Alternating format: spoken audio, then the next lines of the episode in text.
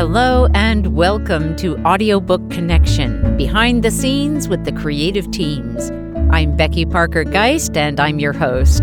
Audiobook Connection is your place to learn about the audiobook creative process in discussions between the authors, narrators, producers, and post production teams that bring them all together, as well as guests who have listened to the audiobooks and have questions for the creative teams. This podcast is sponsored by Pro Audio Voices, helping great stories come alive through audiobook production and marketing.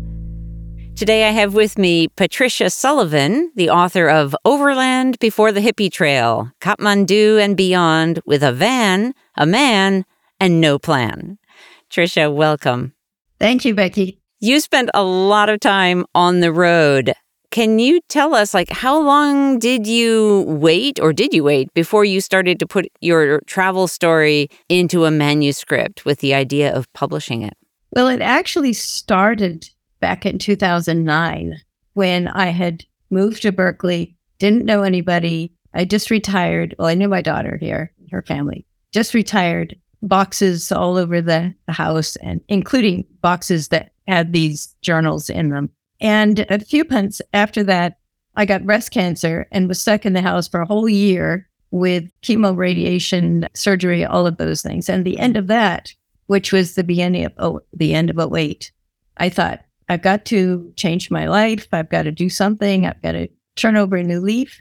Yeah. And at that point, I pulled out. I said, in January, I'm going to start something new. Mm-hmm. And that's when I started going through reading for the first time um, all the journals that I had kept, the trip log I had kept, the photographs, and and the letters that both my husband Mick and I had written. Yeah. And I wanted to just put them in order, just make a sense of those two years that had happened 50 years earlier. Yeah. Wow. So, and th- that took me about five years. Wow. I was doing mm-hmm. other things. It was not full time, yeah. but in 2015, I did publish, well, I didn't publish, but I put together a manuscript in book form. Mm-hmm. And I, I knew this was way too much. I put everything in there. Oh, wow. Every yeah. day, everybody we saw, every everything I could think of and everything I read about. Not just think of, but the things I had written down. Yeah. And I knew it was way too much for anybody except maybe my kids, maybe my grandkids, and maybe not even them. Yeah. Then when it really started was COVID. 2020. Oh, okay, yeah. Being in the house, I thought, okay, this is the time that I can go through the book and try to make it something more interesting for people like, besides my family. Yeah. Did you find as you were going through the journals and photos and everything that you started to remember more about the the moments that happened that you hadn't maybe specifically written down, but because you lived that experience, did you find that it stirred up a lot of memories along the way? It did. Exactly. And not only with me, but my husband, who I'm still with, I had not read the journals either. But I would say something to him like, Oh, do you remember I wrote about that we were in this place and did this thing? And he would say sometimes, Oh, yeah. And I remember this. Oh, yeah. So together we, we had some good conversations and that he remembered things I didn't remember and vice versa. Yeah. So I didn't put all those in because I wanted in the book because I wanted to stick to mostly to the data, but it mm-hmm. did the data that had been written. Yeah. But yes, it did remind me of a lot, and I was able to put more emotion into it. Oh, by nice. Talking mm-hmm. about it. Yeah. During that process. Wow. And how many journals are we talking about? I mean, I know it was a long period of time, so it was about two years, right? But it was two years. Yeah. Well, I kept a journal every few days and and Mick also kept a journal every few days. So each had one or you know a couple of books worth. Mm-hmm. But the main thing that I ended up relying on was my trip log, which mm. is one book, and every single day I wrote in that book where we, what the day was, where we slept, where we ate, or where we what we bought, or including like stamps. Or I mean, I was down to the penny. Wow. Wow. and I translated it all into American money, even though we were using all kinds of different money. But to keep it consistent, I translated it to American money. So I have some things. Oh, this cost 12 cents. Or mm-hmm. this day we spent $5. That was a lot. Oh, yeah. but when I read that daily journal, I could remember more than just reading the trip log. Let me see and remember the days more clearly than the journals. Now, when you started out, when you first headed off, did you and started writing this this travel log? Did you have and in what was your intention since you were so diligent? Did you have what was your intention in keeping such a precise log? I didn't start out with the intention of writing mm-hmm. a book at all. I've been, I think I grew up with my mother keeping journals, my grandmother keeping journals, reading. I started keeping a journal when I was about 12. So I think it's just something I like to do. It helped me remember. Mm-hmm. And why I began so detailed in this, I'm really not sure. Yeah. But I like to keep records. Yeah. I guess that's. I think that's great. I also think it's great that that you and Mick are that you're still together that you you know your relationship is strong after the challenges and joys of this kind of living on the move with very few things you know we get so used to having things in this world right? Right. Right. And that that here you are 60 years together i think is what you said right? Yeah from 65 we got married in 1965 yeah yeah. So close to that. That's inspiring in itself. That's great. well, I guess it is kind of unusual. Yeah. I have some friends that are also been married this long uh-huh. that have traveled. so do th- yes, it's it's nice to have a partner. Yeah. That go, goes back that many years. I can we can remember things that happened back in the 60s. Yeah. Would you say that the travel experience in those early years in your marriage strengthened your relationship? Oh, absolutely. Mm. Yeah. We had dated for several years in college, but as my daughter said, You mean, mom, you didn't even live together? no, back in the 60s, we did not live, we had not lived together. Right. We set out on this trip in 1965, six weeks after getting married. And I thought I knew him, but I didn't. You know, I hadn't lived with him. Yeah. Wasn't quite a partner. But over those couple years, yes. Yeah. We were, as I said in one of my letters, we were rarely out of arm's reach mm. for the, basically those two years. Yeah. Wow. Sitting in a, mostly in the car, in the van, or wherever we were traveling. Yeah. So yeah, we we had a few rough moments mm-hmm. in the beginning, just trying to get get used to each other. Sure. But then yeah. we became very very close. Yeah. I want to ask you a little bit about some of the sort of the the details of your book. Tell us a little bit more about the title, if you would. The title took me months and months. I I went through a lot of titles, but I I ended up with this title that I'm happy with because it it says all the main things. Mm-hmm. The word overland, yes, we were in a van. A lot of people travel by plane most of the time now in Europe, in Asia, but this was all the time in a van. Before the hippie trail I, was important because the hippie trail was basically during the 1970s and mostly involved going to Nepal or India for the drugs, mm-hmm. for nirvana, mm-hmm. for the adventure.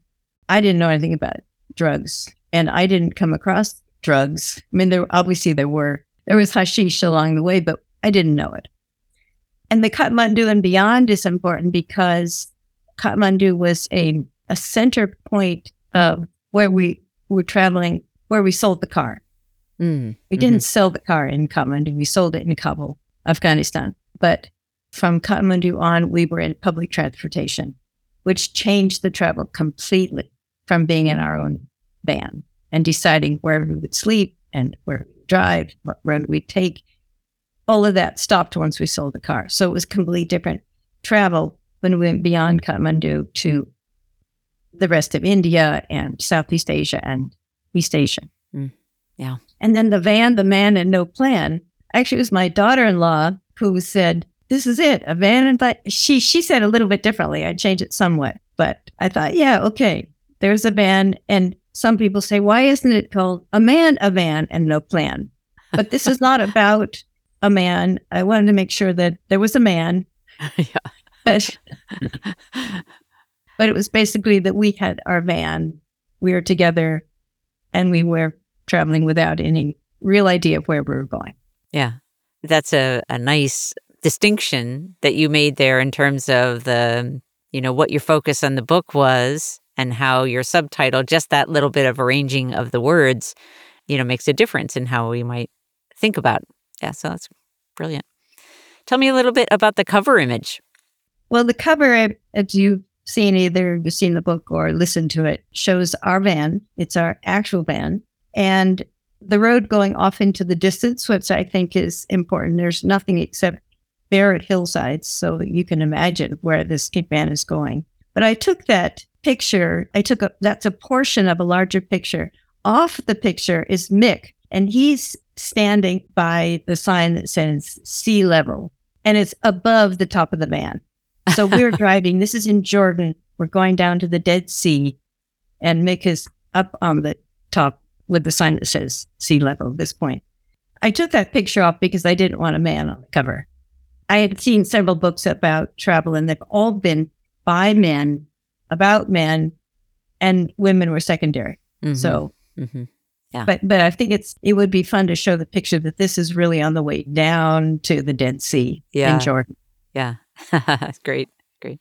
Back when I first started the idea of publishing the book, I did think the only way to get publishing, to get something published was to find a company that would publish your book. And I wrote out some, I wrote some letters, I made some stabs, I got some responses, but it all seemed to take, it was going to take like two years or a long time. And it was a friend of mine who said, Do you know about BAIPA? And I said, What's BAIPA? And she said, you got to go to their meeting. It's next week. And so I did. BAIPA is the Bay Area Independent Publishers Association. I could not have published this book without the help of all of the people in BAIPA who gave me advice from the very beginning when I didn't really know at all what I was doing. And now I know so much more. But without this, I couldn't have done it. So thanks to the Bay Area Independent Publishers Association for all the help. And a side note that the website for BAIPA is B-A-I-P-A dot org and meets on Zoom. So it's accessible to people who whether they're in the Bay Area or not. Let's pause for a moment. We'll be right back. Getting your memoir into audio can be a delicate process, best treated with a nurturing and supportive approach. Many authors assume that when a memoir is recorded, it needs to be in the author's voice. And while sometimes that is best, it is not always the best option. At Pro Audio Voices, we'll work through that decision with you and support you in the production process, whichever way you choose. If you decide to narrate, we set you up for success with a range of options, from having an audio engineer and director on the line for every recording session, to getting you properly set up for recording on your own. If we hire a professional narrator, we'll make sure the voice is the right fit for you and your memoir. At Pro Audio Voices, your story is important to us. Let's inspire the world together. Let's talk a little bit about the audiobook aspect of production for you. And so when it came to narration, you had several voices to choose from. And I'm I'm wondering if you can articulate what drew you most to the voices of Margie Valin and Nathan Agan. Well, I think that Pro Audio did an excellent job, first of all, of going through. I don't know how many voices they did go through, but all of the ones that I was presented, I think it was six, seven, or eight for the female voice. They were all good. It was a very, mm-hmm. very hard decision to choose one. I listened and listened and listened yeah. Run it down to like three, listen yeah. some more because I felt this was very important to to not only listen to somebody for like a half an hour, maybe like you might do on a newscast or something, or a short mm-hmm. short audio, but for maybe 10 hours. Yeah. Yeah. You know, how could I could I stay with this as a listener? Did I think I could listen to this person for 10 hours? Mm-hmm. Uh, I had listened to other not not this book, but other podcasts or something. And after after a while, I thought I get tired of that voice, and I thought Margie's was a good one to listen to for that length of time. And she she she was very comforting. I thought in her in her presentation, and yet showed excitement and energy. And Nathan also there were fewer fewer male voices. And again, it was the same process. Hard to choose, but I liked the enthusiasm that he gave. Yeah, great. In his voice. And so then in reviewing, you know, when it came time to like hear your whole story in the voice of Margie and Nathan, but to, you know, in someone else's voice, how was that for you? I know that that can be it's it's a question I love to hear, you know, how different authors respond to that. Yeah. It was terrible. well, that's not right quite the word, but it was very hard for me to listen to her and to him saying, I, I did this, mm-hmm. I did that, when I knew that wasn't me and it wasn't my voice and it's someone acting mm-hmm. like me. It was, it was kind of a shock to, to hear it. And first of all, I wanted to think, no, no, that's not how I would say it, or that's not right. But it wasn't her. It was me thinking that. And, and I got used to it. Uh-huh. And nobody else knows yeah. that. Yeah. So right. The rest of us sounds you know sounds great. yeah. No, it's it's an interesting thing because of course our voices are so unique to each of us. And while many people can sound like someone else, you know, there is a, you know, we even just think about voice recognition systems. Clearly, there are different, you know, we have very unique voices. And even the fact that we hear ourselves differently than other people hear us because we're hearing it our own voices through the the bones in our head and whether it's live like that or in a recording we think about oh when I hear myself recorded, I don't sound like I think I do. So I find it it's a really fascinating process and aspect. Yeah, I am very happy with the way Margie yeah. read. And um, not that she pretended to be me, but it works. Yeah. What would you say? Is there anything about the process of producing the audiobook in the first place, or just the production process overall, which I believe was new for you? Is anything about that process that stands out to you that you'd like to share? One thing is that I noticed, I realized that I'm really glad that I didn't try to do this myself. I didn't realize how hard it would be, how long it would take, not only getting the equipment I didn't have, yeah, the microphones, I didn't have a sound, you know, I could not have done it myself, but I didn't know that. I didn't know how how many pieces there were to put that this would that would make up this production. So I'm very glad to Pro Audio doing it this way. It was not hard doing it. It was, I mean, it made it very easy Pro Audio made it very easy to work. So I know when we first chatted about your book before we got into the production aspect, I had asked you this question. I'm going to ask now is like, what would you, what do you hope readers, listeners will take away from the experience of being with your, your story? Well, I hope they have a good adventure. I hope people feel like they've gone on this trip so many years ago and, and that it kind of unfolds as the book as I take them from Europe all the way through Asia to the end of the continent, to the end of the landmass in Japan. So there's the adventure part, but I also hope that it reminds them what life was like for travelers and for others mm-hmm. in the pre digital age, especially people who hadn't right. lived in the 60s or the 70s or hadn't traveled at that time, because it was such a different world then, not only for us, but the way we traveled and the countries that we traveled through, there have been so many changes. Of course, there are always changes. Yeah. So I, I hope that people will will get a good sense of, of what the world was like for us then and how kind people were. We were not afraid. I, I don't remember being afraid really things. You hear so much there's so much othering now of the world, but I didn't feel that. I felt that we were meeting people who were opening up to us as we opened up to them all over the world, whether we had much language or not. So yeah, I hope those ideas of the world being open to everybody to learn and meet new people and get a different idea, a new impression of themselves. That's beautiful. Thank you. Your comment about how we tend to other people as well made. and how can listeners learn more about you and your writing and anything else that you may have to offer? Well, the main thing would be my website, which is patriciansullivan.com. Got to put the N in there, Patricia N. Sullivan. On the website, there are some photographs of the that are in the book. Uh-huh.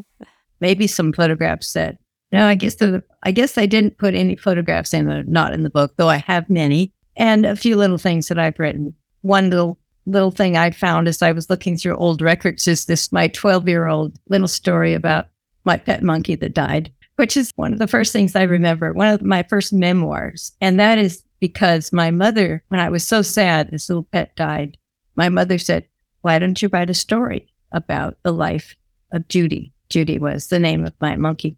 And so I did. So that was my first memoir. And there's a little piece of it on my website. Nice.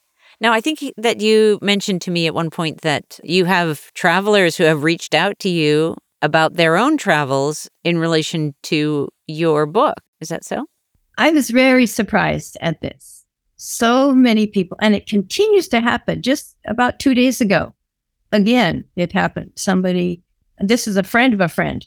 I'm past the friends and to the friends of the friends, and even some unknown people from this is a couple from Montana that I don't know, but that ran across this by chance, who say, I loved your book because it's all the adventures in it and because I did the same thing. Uh. I or I felt the same thing or I I ran across uh, some desert life or meeting people or whatever yeah. it is.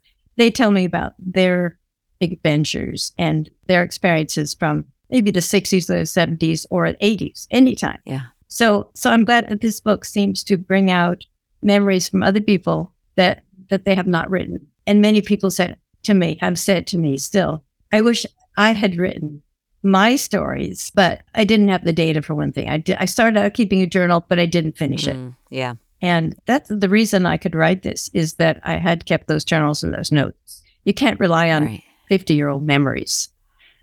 Right. Oh, yeah.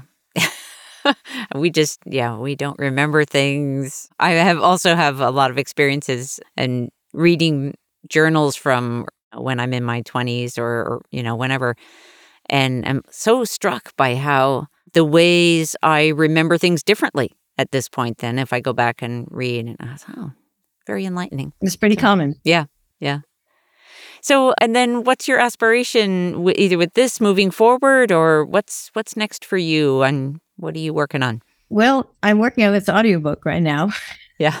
with you. yes. I'm not planning mm-hmm. to write another book, but I may. Well, I don't know if I'll write yeah. another book. I might write more small, more incidents from other travel. This book, of course, ends in 1967. I've done a lot of traveling since 1967 with a lot of adventures. And some I have written about, like uh, short stories or short articles. But I may and do more of that, bring out more of the experiences in China, for instance, or Vietnam or Turkey. Yeah.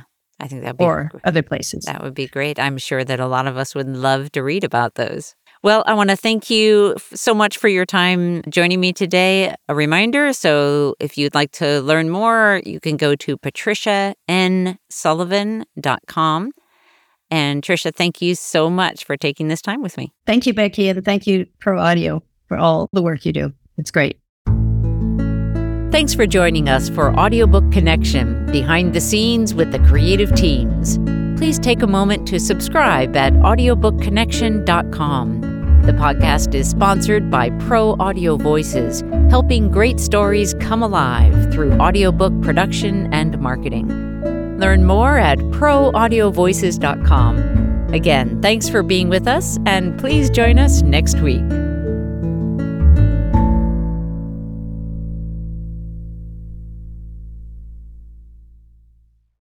This podcast is a part of the C Suite Radio Network. For more top business podcasts, visit c-suiteradio.com.